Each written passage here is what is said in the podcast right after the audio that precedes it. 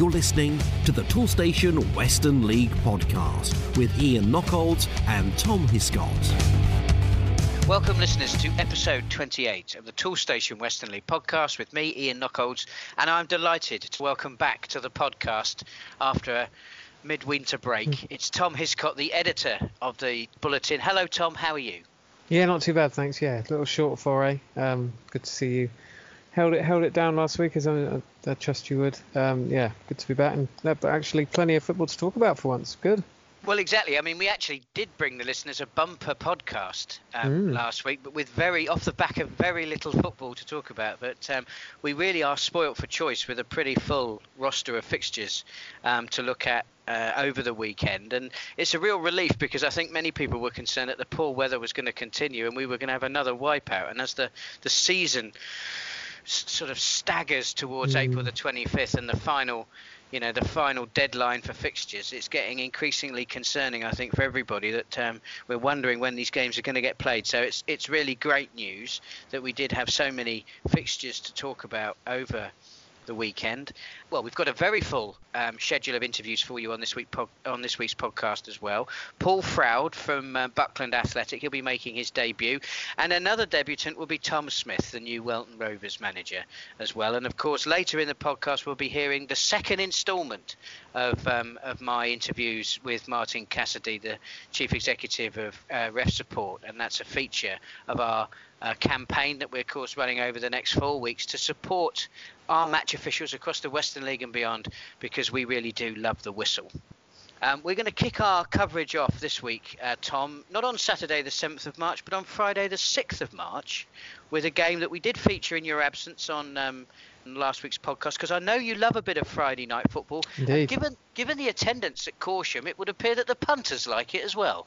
I think it's popular. I really do, um, and I think yeah, it's good to see that there have been more clubs this season uh, getting involved. I think, um, and yeah, Corsham were the latest uh, to host a game on, on Friday evening, and it went down well. Obviously, a Wiltshire derby against Devizes, uh, and 241 were there to take it in. So uh, a really good crowd, and obviously a home win, which is uh, yeah what, what many of those uh, would have wanted, I'm sure. They've got an unbeaten home run that they're maintaining this year, 2020. Uh, so it was a, another good win for Corsham, uh, and it was a youngster who uh, who made the difference. Uh, under 18 player uh, Jake Dodge. Uh, he came off the bench during the second half, and he managed to, to score the all-important goal 20 minutes from time. Should add that they'd just been reduced to 10 men as well just before scoring. So yeah, pretty pretty important victory for Corsham. Well, and, and in many respects, also not a bad result for Devizes Town. Obviously, not the result that they would have wanted in terms of getting some points from the game. But I know that the performances of late have left the fans somewhat frustrated. And um, certainly, from what I could follow uh, on social media, it did look like Devizes put in a much better performance, and uh, the the scoreline would um, would bear that out, wouldn't it?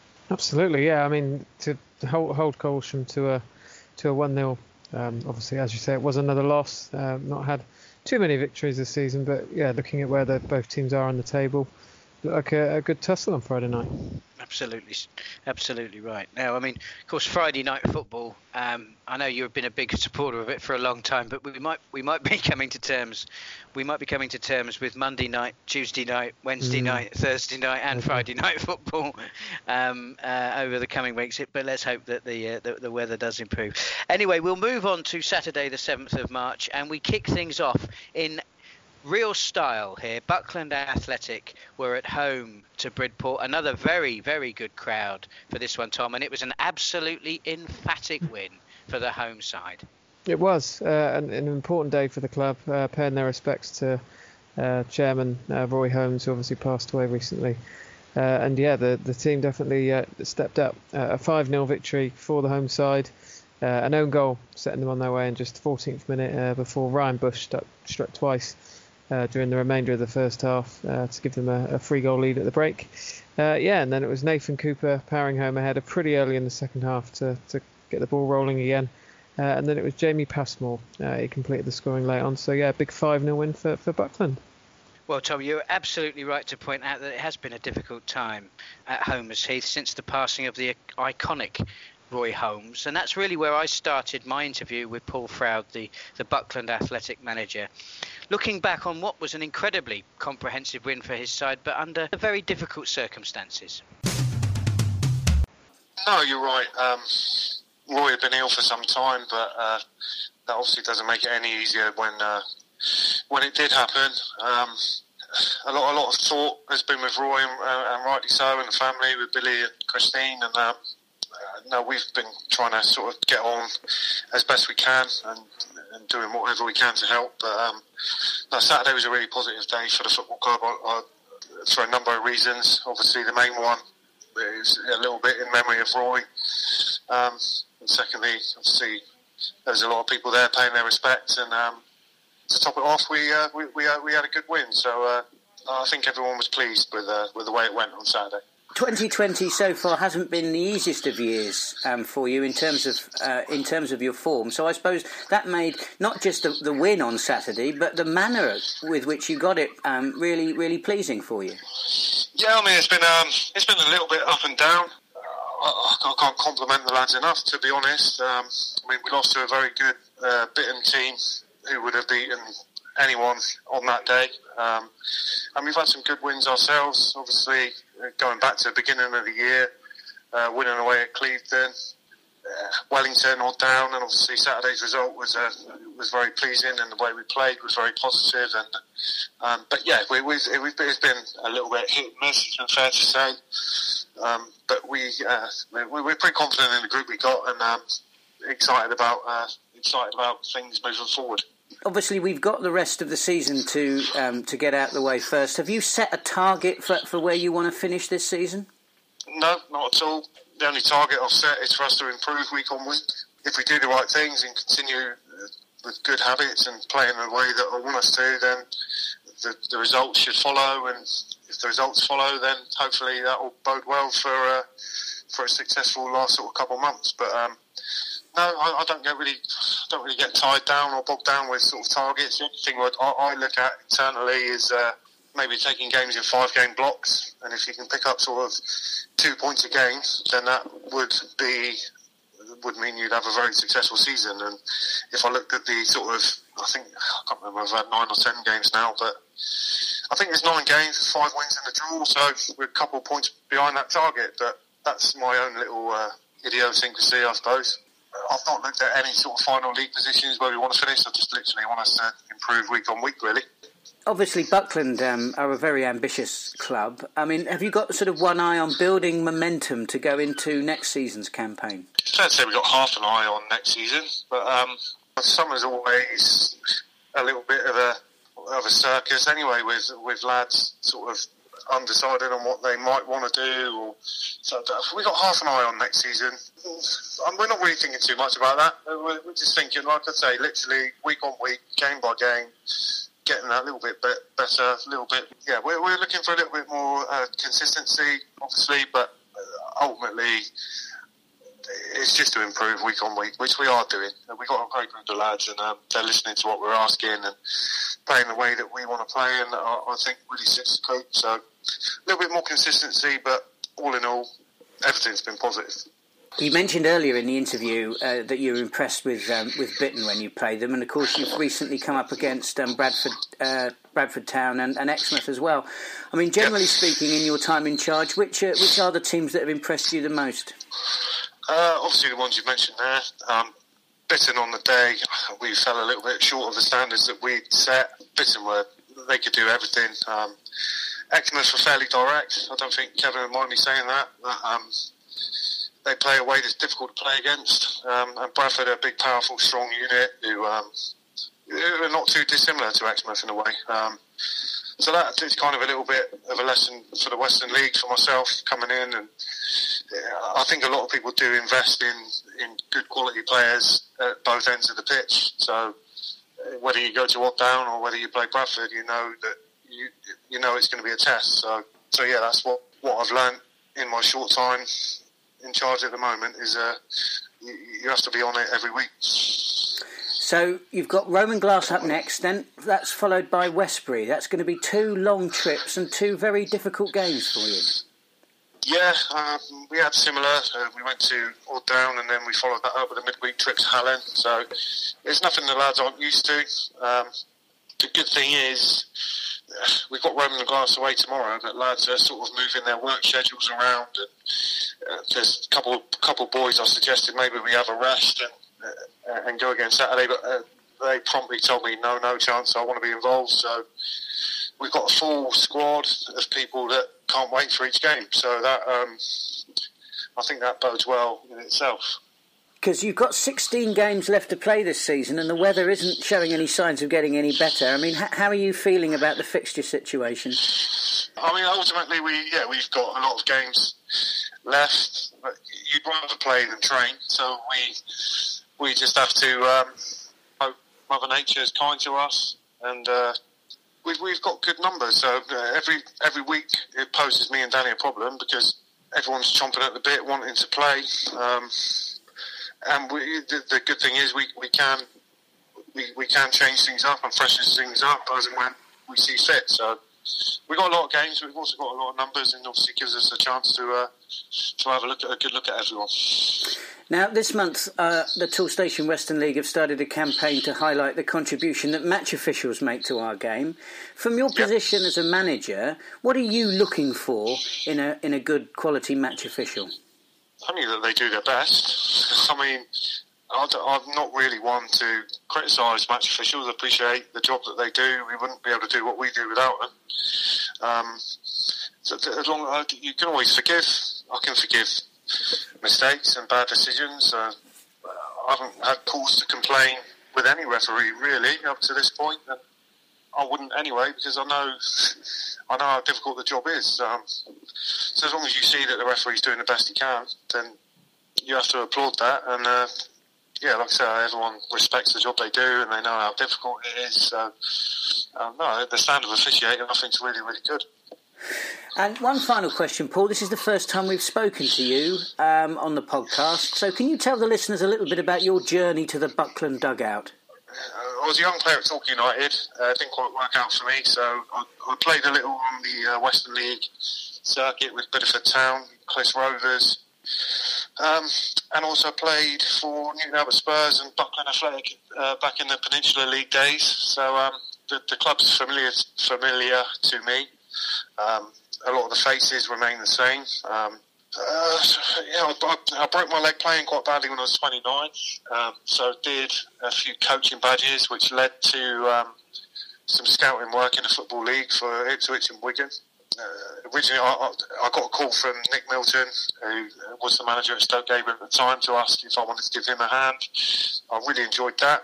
Um, then an opportunity came up at Newton Abbot Spurs, which is a club that uh, is close to my heart because I played there for, for several seasons. Um, feel like I did a pretty good job there, and hopefully, well, it, that reverberated around the local area. And um, I spoke to Adam about the, the, the opportunity at Buckland, and uh, felt like the, it was the right time to sort of test myself at a higher level, and, and I find myself where I am now, I suppose. And my thanks to Paul for his time.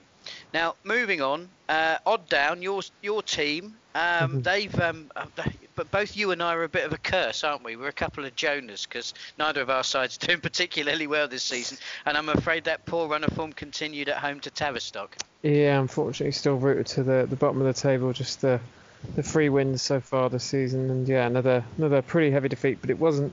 First half went well. Uh, it was goalless at the break, so they did they did hold Tavistock at bay for for, for a long period, uh, and they look pretty good uh, from all accounts. Bit bit of, bit of improvement shown recently, uh, but once Jack Crago had opened the scoring uh, from the penalty spot, the floodgates did open a little bit, uh, and yeah, that was on the hour mark. So as I say, not odd down holding. Holding, holding their opponents out for, for 60 minutes, but yeah, once that, that Crago penalty had gone in, Tavistock kept up the pressure, and there was further goals from Liam Prynne, uh, Warren Dorr and Josh Grant, so helping them to a, a pretty commanding 4 0 victory. Now we move on to a real top of the table clash, and um, Plymouth Parkway at home. Well, you'd never want to bet against them, and in fairness, um, I didn't think Hallen. Um, I knew they'd give them a good game, but I didn't think that they'd be able to take anything from uh, the Devon side. But um, I was wrong, wasn't I? Yeah, and if anything, they nearly got the they deserved the three by the sound of it, the three points. Uh, they led for yeah, well, much much of the game. A six-minute uh, lead.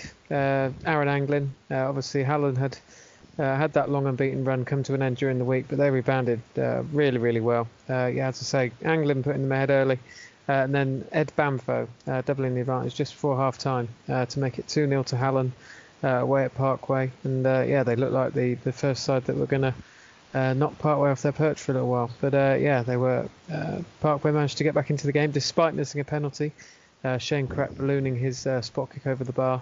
but a couple of minutes later, it was Adam Carter, the ever reliable, uh, he got them back into the game, uh, half the deficit on the hour mark, uh, thanks to a good bit of work down the left from Ryan Lane. Uh, and then, yeah, in stoppage time, uh, pretty much the last kick of the game, or the last attack, definitely. Uh, Lane influential again, pinpoint cross from him, and it was met by the head of Mike Landricombe. and so, yeah, and that went into the back of the net, and it was a, a two-all draw there. So, yeah, pretty dramatic uh, point gain from Parkway and a bit, bit, bit, of heartbreak for Hallen, who yeah came also close to a, a, famous victory. And finally, on Saturday, the 7th of March, in the Premier Division, Shepton Mallet took on Westbury. Now, I thought this game was going to be close, and it didn't disappoint. No, absolutely. Obviously, Shepton started the season really well, had a little bit of a dip, but they are uh, bang back in form. But obviously, yeah, also Westbury are uh, not, not not the easiest uh, side to knock off. They don't they don't concede many, so uh, yeah, it's a pretty good pretty good defence and uh, yeah they held out for much of this game but uh, during the last 20 minutes Shepton managed to, to find their, their shooting boots and in particular Jack Fillingham he's very much back in form and yeah his his two goals put them two goals to the good so after yeah Fillingham put them ahead just after the hour mark he scored again 15 minutes later with his head uh, to double the tally. Uh, but then it was uh, Steve Holbert grabbing a late consolation for, for Westbury. But it was, uh, yeah, Shepton who held out a 2 1 victory for them. Jack Fillingham's his boots. He absolutely does. That was the that's your newspaper, that's your tabloid headline. I've got a horrible feeling I've used that one before. I, wouldn't be I'm, surprised. I'm dipping into the back catalogue now. I need to come up with yes, we need not. we need new headlines for mm-hmm. Jack Fillingham. That's what we need. If you're thinking, Toolstation, I know they'll save me money, but do they have all the top brands? You know, DeWalt, Makita, Einhell, Stanley, Mira, Kudox, Nest, and Santex. Yeah, they do. Over 15,000 trade quality products in the range from the leading brands with prices that are hard to beat. If you want a helping hand to save on your next job, try Toolstation. With over 300 branches, there's always a Toolstation near you. Moving on to the first division then, and we kick off with Ashton and Backwell United against Lebeq United. Now, Lebeq were mauled at the hands of Basement Boys Bristol Telephones recently. How did they bounce back, Tom? with, a, a, surprising result, uh, yeah, of, the, of, their own. So obviously, yeah, having suffered that shocking uh, defeat, as you just mentioned, to the to the phones, uh, they, yeah, they turned the uh, turned turned their, fortunes around pretty quickly. Uh, a 2-0 win away at Ashton Backwell uh, who'd won nine of their previous ten. So I don't think many people would have saw this coming. Ashton Backwell dropped fifth following the defeat. Obviously, still very much in the title race, and yeah, could just well, they'll fingers crossed for them. It's just a blip, but uh, a two 0 loss at home to to Lebeq, definitely not not what many people would have seen coming. No, absolutely. Only their fifth defeat of the season as well. So um, um, still a very formidable outfit, I'm sure. Uh, now we move on to Bishop Sutton, uh, where the visitors were table topping Calne Town. Bishop Sutton, of course, at the bottom of the table. Um, when I tell you that there were five goals in this one, mm-hmm. perhaps we won't, we wouldn't assume that it was actually as close as it turned out to be. No, um, um, incredible game. Um, obviously, as we say, bottom v top. Probably, uh, yeah, Calne hoping for for an easy afternoon, but they certainly didn't get that. Um, and they relied on the injury time winner to, to win. So uh, the three three points very very hard to come by, but uh, yeah, they did just manage to sneak over the line. Uh, Bishop Sutton um, had an early penalty saved by Sam Thompson, so Calne up against it pretty early on, but then uh, a couple of minutes later they actually went ahead, and it was obviously Stuart Windsor. Oh, it's always Stuart Windsor uh, adding another goal to, to his tally uh, to make it 1 0. Uh, the home side did then hit back after half an hour. but then just before half time, Calne went back in front. Nathan Davis, pretty good finish uh, from all accounts by him uh, to make it 2-1 to the to the visitors. Uh, yeah, Bishop Sutton though um, fighting fighting for fighting for their lives a little bit. Obviously, a, a little bit of a gap opening up just ahead of them, so they're desperate for points, uh, and they managed to get back on level terms again uh, just after the hour mark. uh, to to leave the game uh, evenly poised going into that final 20 minutes. Uh, and then it was yeah another stoppage time winner. So there was a few of them over the weekend, uh, and this was one. Unfortunately for for Bishop Sutton, uh, their keeper was dismissed in the 90th minute for, for handling the ball out the, outside the area, and Calne took took took advantage immediately. Jamal Chevallot managing to to uh, score the score the score the winner that fifth and final goal as you say five goals there and the fifth coming in stoppage time for Calne, uh, and a 3-2 win away for the tabletoppers away at Bishop Sutton. Well, Hengrove Athletic proved that uh, anything Bishop Sutton can do, they can do a little bit better. Hengrove, of course, themselves haven't been enjoying um, the most vintage of seasons as that club rebuilds itself after relegation from the Premier Division. But I think they've shone a light on what their ambitions might well be in the coming seasons. Wells City, uh, an awesome uh, outfit in the first division again, fighting it out with the big boys at the top of the table. Only lost, um, well, before this game, four matches, but um, 3 2 the scoreline here, Tom, and a really, really impressive win for the Bristol side. Yeah, an encouraging victory uh, for, for Hengrove.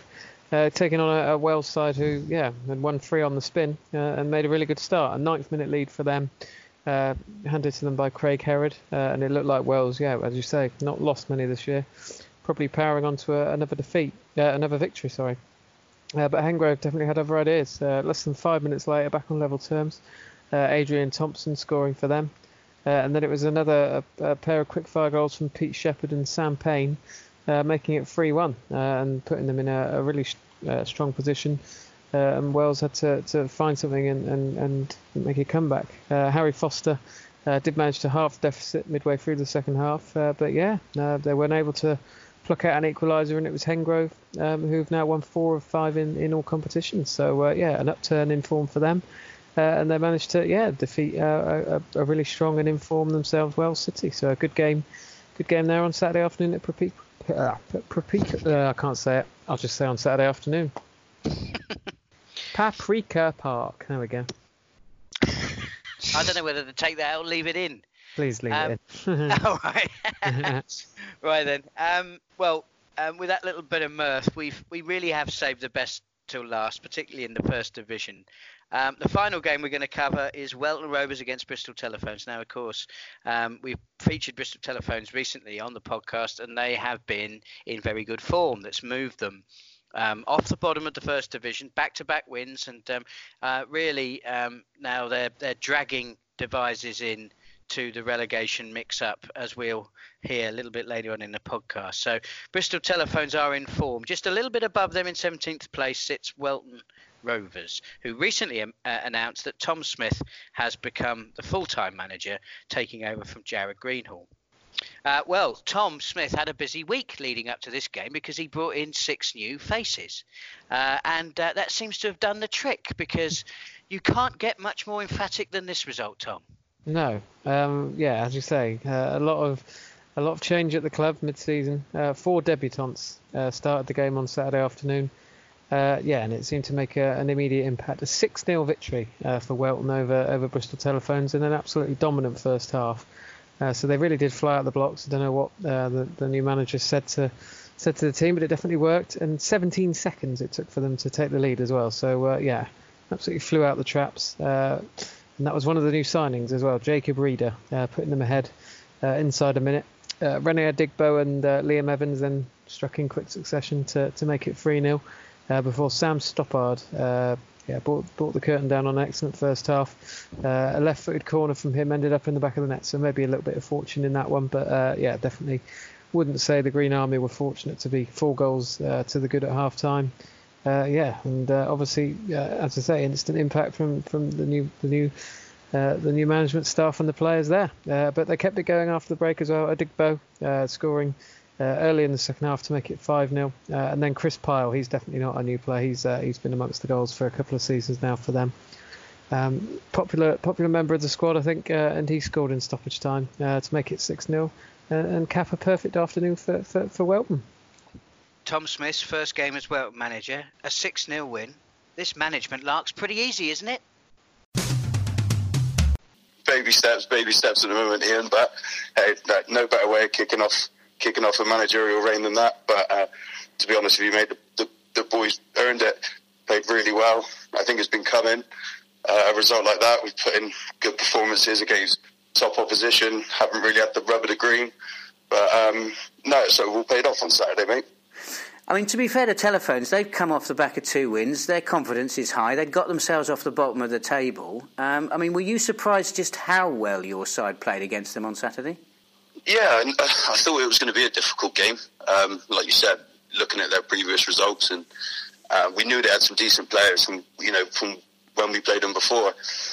The, the boys played really well. Uh, from obviously we scored after 17 seconds, which always helps settle the nerves. but we we knew we had the ability in the squad. It's just a case of putting it together, giving the players the belief. And once they had that, I mean, if we can keep that going, it'd be absolutely brilliant. Now, one of the other things I, I picked up on social media was the fact that um, you, you brought in quite a few players um, to the matchday squad on, on Saturday. So, of course, that could always go one or two ways, particularly with people, you know, settling down in, into the team. But um, that seemed to go in your favour as well. Um, with the weather being like like it's been recently, what, you know, the only good point about it is that we've had time to, you know, introduce the players into training, into social activities at the club just so, so, they were all settled, ready for the match. It wasn't no one was getting introduced to each other on the day. We already spoke to them. We'd had two, three weeks to speak to these players about what we wanted from them and you know how they were going to affect the team in a positive way. And um, so yeah, it was it wasn't as risky as it may have sounded. And the players we brought in, brilliant players, a lot with really good Western League experience. And yeah, it gelled really well. I couldn't have asked for couldn't have asked for a better start, really. Ian. One other um, thing I picked up on um, going into that game for you uh, at the weekend was that it, there was going to be a minute's silence before the game for uh, a former chairman of Welton Rovers, Roy Kemp. Now, I understand that Roy had a uh, uh, Roy sadly passed away, and I, I, understand that he had a long association with the club. He did. Um, I've been in and around Welton for over 10 years now, and he was always a familiar face, always there watching. Um, I, I, haven't been playing long enough for for me to know him, you know, in his former role as a reserve manager as well, I think, and obviously groundsman. But he was always there supporting a familiar face, a lovely, lovely gentleman, and he'll be sadly missed at the club. Well, I'm sure he'll be very pleased with your performance on Saturday, and I'm sure he want you to keep it up. Um, yeah. Now, the last time I saw you play, it was a 4 0 demolition of Cheddar. Uh, and since then, you had games against Ashton and Backwell, Calne, and Longwell Green, some of the real powerhouses of the First Division. It's not been the easiest of runs for you. No, definitely not. Um, when I got appointed caretaker, we had a little look at the fixtures, and, and as you just said, we had three of the big boys early doors, and I thought, well, you know, this will test us. This will this will allow me to see, you know, who's up for it, who's up for the battle, and who's not. Um, we've done really well in those games. Um, away at Ashton, you know, they were probably the better team, if I'm being 100% honest. But we were in the game all the way through, and we had some really good chances to, you know, to get a point from that. Um, and then we had to travel to Calne on a Monday night, which is always a difficult one, trying to rally the troops for a Monday night for a long trip away. Keeper unfortunately got injured five minutes in. Um, I had to go and goal myself, which isn't ideal. Um, but we battled all the way through, all the way through, and then at Longwell Green we were unlucky not to get a point. So it was a bit of a baptism of fire, really, Ian. But um, we proved we proved we had the quality and the ability to push on and get results uh, against teams, which we later showed, obviously Saturday against Telephones. Um, now, next up is another promotion chasing side in the form of Radstock Town. And Radstock have had a couple of disappointing results of late, so they really need a win to get their promotion pushed back on track.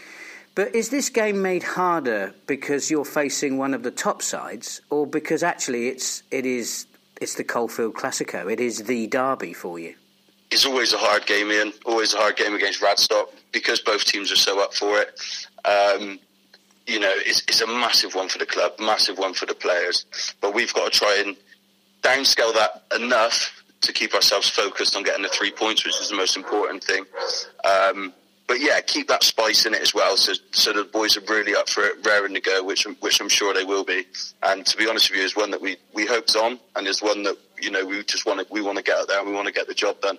Well, I'm sure both sides hope it's on because, of course, the fixture congestion is really starting to pile up now. You've got 13 games left to play this season and less than two months to complete them. How do you feel about that?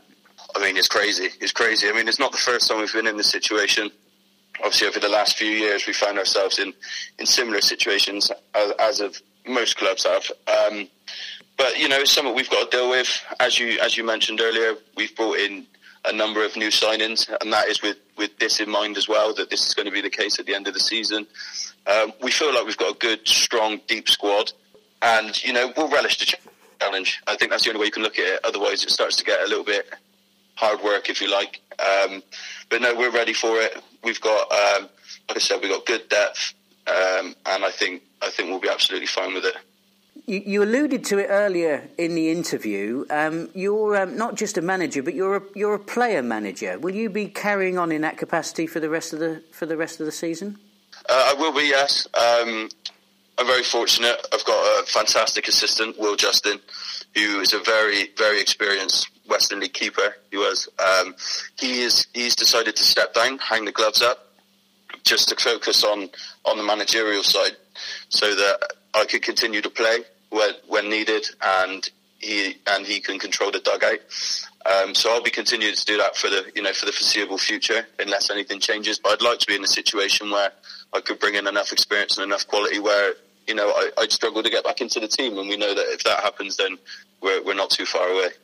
Now, am I right in thinking that um, you once um, came out of playing outfield and went in goal in a rather important promotion deciding match at Cheddar a few years ago?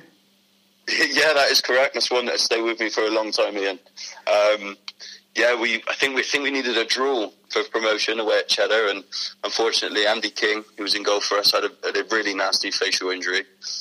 Twenty minutes in, I think, just in case we needed the point, I don't think uh, the manager had put on a put on a sub keeper in case he needed to bring a striker on to get the goal. So, yeah, I had to put the gloves on. Fortunately, it went the right way. The outfield players looked after me a little bit and, and got the goals we needed, and it was a hell of a day in the end. Ian. It was brilliant. Well, you've experienced, of course, those highs, and I'm sure that the Green Army will want you to bring them back to West Clewes. I mean, just before we we um, um, we go, um, this is going to be the first time that um, many of the listeners will have heard from you. Of course, uh, Welton fans will know you very well. But can you tell us a little bit about your footballing journey to the Welton dugout? As soon as I became an adult, I, I played all my youth at Westfield Football Club, just up the road. I played uh, a couple of uh, years in that first team, and then when Nick Beaverstock and Andrew Catley were in charge, they wanted me to come down to Welton, and, and ever since then, I haven't really looked back. Just sort of played through, like you said earlier, had some highs, had some lows, got great experiences at the club, know everyone at the club, and I've always wanted to get into managing. So just the fact that I know the club so well and I'm comfortable with everyone at the club just makes my life a little bit easier. Um, I've been able to sort of see what I think where what direction the football football team needs to go and the club and I work very closely with the fantastic board we've got with Gareth and Malcolm and everyone else on it. Um, so yeah, it just seemed like it seemed like the perfect time and the and the perfect step for me to to you know to step in and, and try and push the club in the direction where, where we think it should be really. And my thanks to Tom for his time. Uh, we'll have a look at the fixtures coming up uh, the week ahead. We've got some we've got some really good midweek fixtures. But of course, um, it takes a couple of days to get the podcast up together. It's not always um, possible to get this out before you'll have listened to them. So uh, we'll focus our attention on uh, on Saturday, the 14th of March. And uh, if we look at the Premier Division roster there, Tom, which um, which which fixture have you picked out? Mm-hmm. I don't like always looking straight at the top, but I have gone for Plymouth Parkway. They've got a, a game against Roman Glass St George. Um, uh, obviously Roman Glass, uh, a couple of 2-1 victories, come from behind wins uh, since they've uh, returned to action. Obviously, uh, quite a lot of abandonments uh, around the leagues, but they managed to, to sneak in two matches last week, two 2-1 wins. so they've yeah found a little bit of form, and they take on a Parkway team who obviously had that defeat in the in the Vase, followed by a yeah well last second draw at home to Hallen on the weekend. So they'll be yeah uh, looking for, for a bit of uh, yeah they need to yeah find their shooting boots again and get back back amongst the the victory. So uh, a tough tough tough afternoon potentially for them against a, a surging Roman Glass team. Now I'm going to go for a proper mid-table battle. I think this one is where the real value is. Westbury United entertain Buckland Athletic.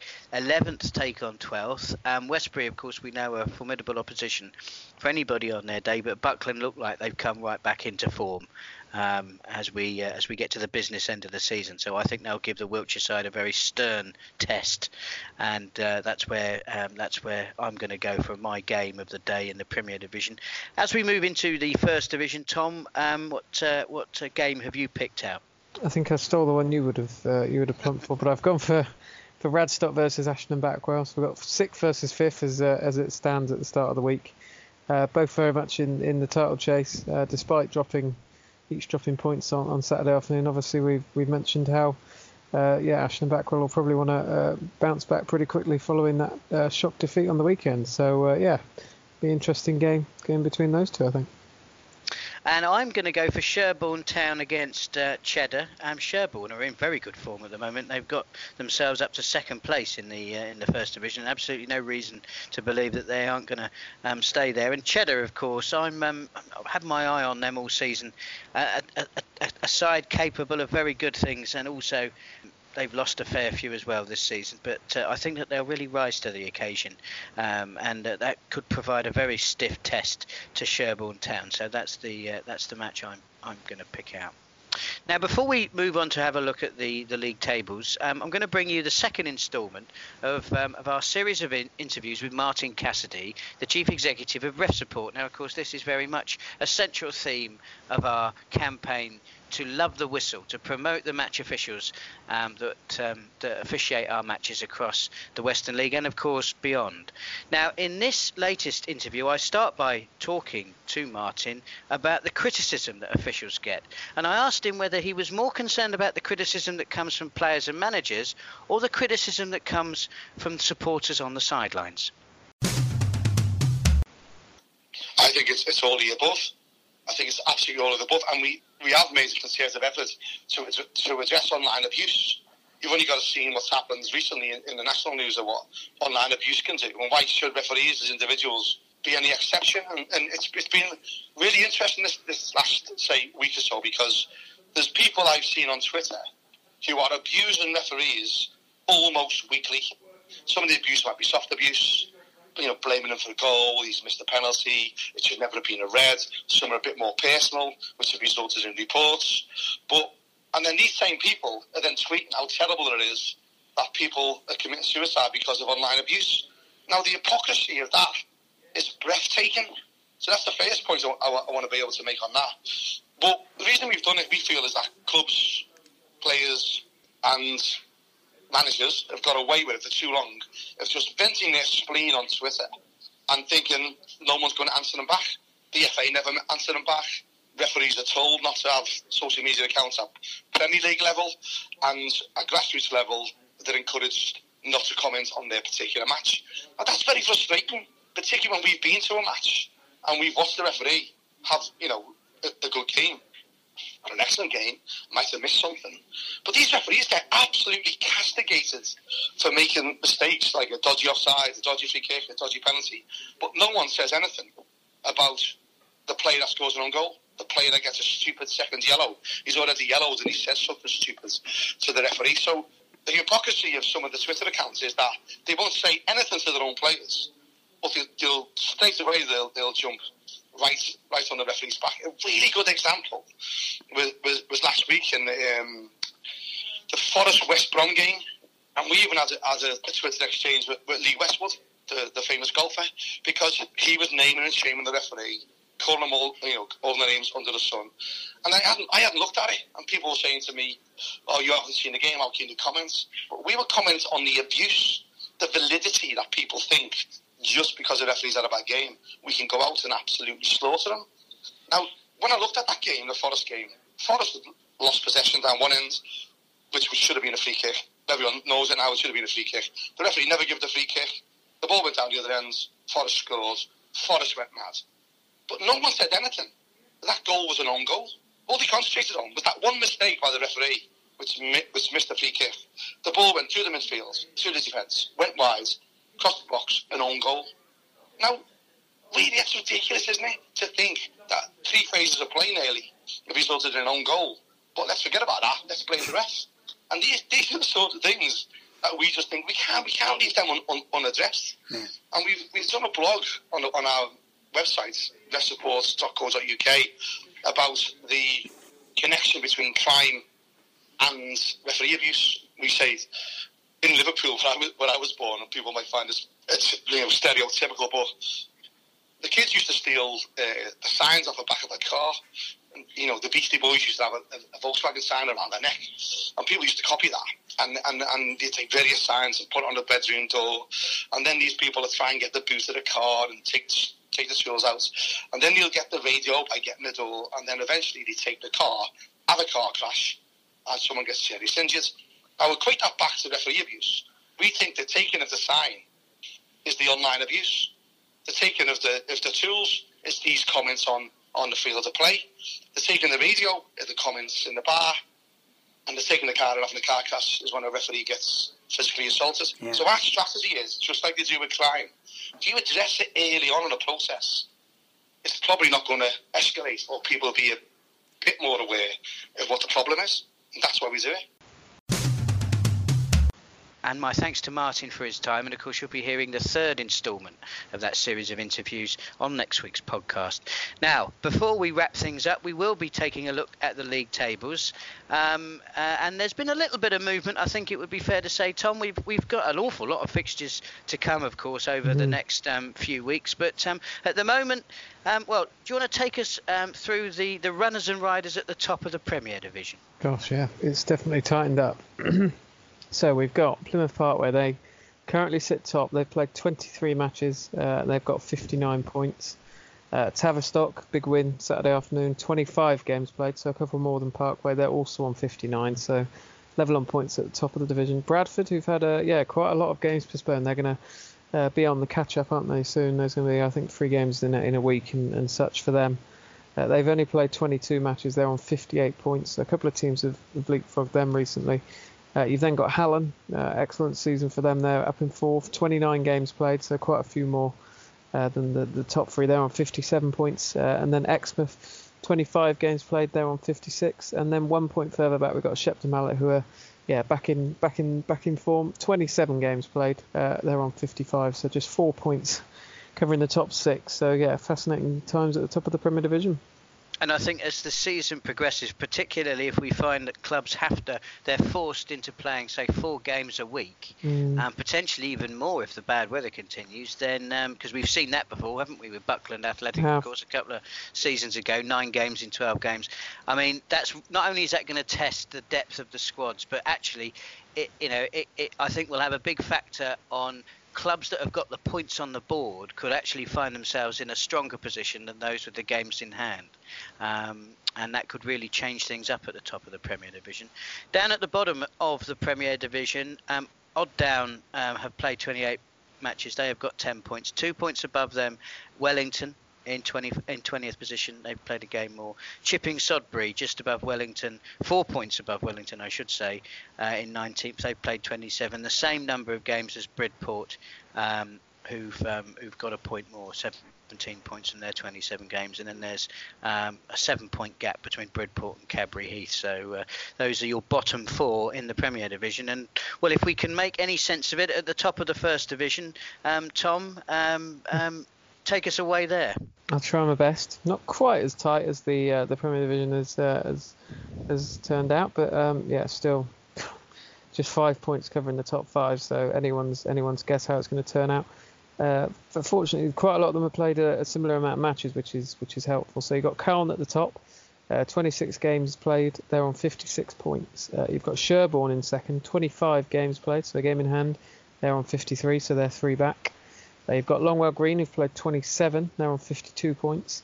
Uh, and then you've got a pair of teams in Wells and uh, Ashton and Backwell, both played 26, and they're both on 51 points. So that's how the top five sit. And then you've got Radstock, quite a few games in hand. They're on played 23, so at least two on the rest above them. They're on 45. So if they they do uh, continue to, to win those games, they could could sneak up on a few sides. But yeah, that's how the top six uh, lie in the moment at the moment in the first division. Yeah, Radstock having only played those 23 matches though, um, with those extra games to come yeah. um, in the run-in, I, I, I, do wonder whether that will be significant. And of course, yeah, so still um, still 15 games for them to, to play in, yeah. the, in the league. That is a considerable amount, isn't it? Absolutely right. If we look at the bottom, um, it's a little bit neater down at the bottom of the first division. Um, the bottom four have all played 25 games, so this makes um, the statistical analysis a little bit mm-hmm. clearer. Bishop Sutton sit on the bottom. They've got 12 points. Two points above them are Bristol Telephones, who have been showing very positive signs, although I'm sure Bishop Sutton um, will be buoyed um, by that performance against Calne. Uh, Devizes Town certainly had a reaction against um, Corsham, but they're only one point now above Bristol Telephones. But Devizes in, in 18th. And then there's a 10 point gap between Devizes and Welton Rovers. And of course, if Welton Rovers continue with the uh, the performances that they enjoyed at the weekend, then I don't think that they've got anything to worry about in terms of getting dragged into that race um, down at the bottom. So um, so that's that's the bottom of your first division. We have, of course, Tom, been reviewing your excellent bulletin, mm. and um, uh, just in case there is any um, anybody in the universe, let alone listening to this, who doesn't know who doesn't know where to find the Western League Bulletin, um, um, where is that available? Yeah, you'd hope they'd know by now. I think this is the number 32 came out on, on Saturday evening.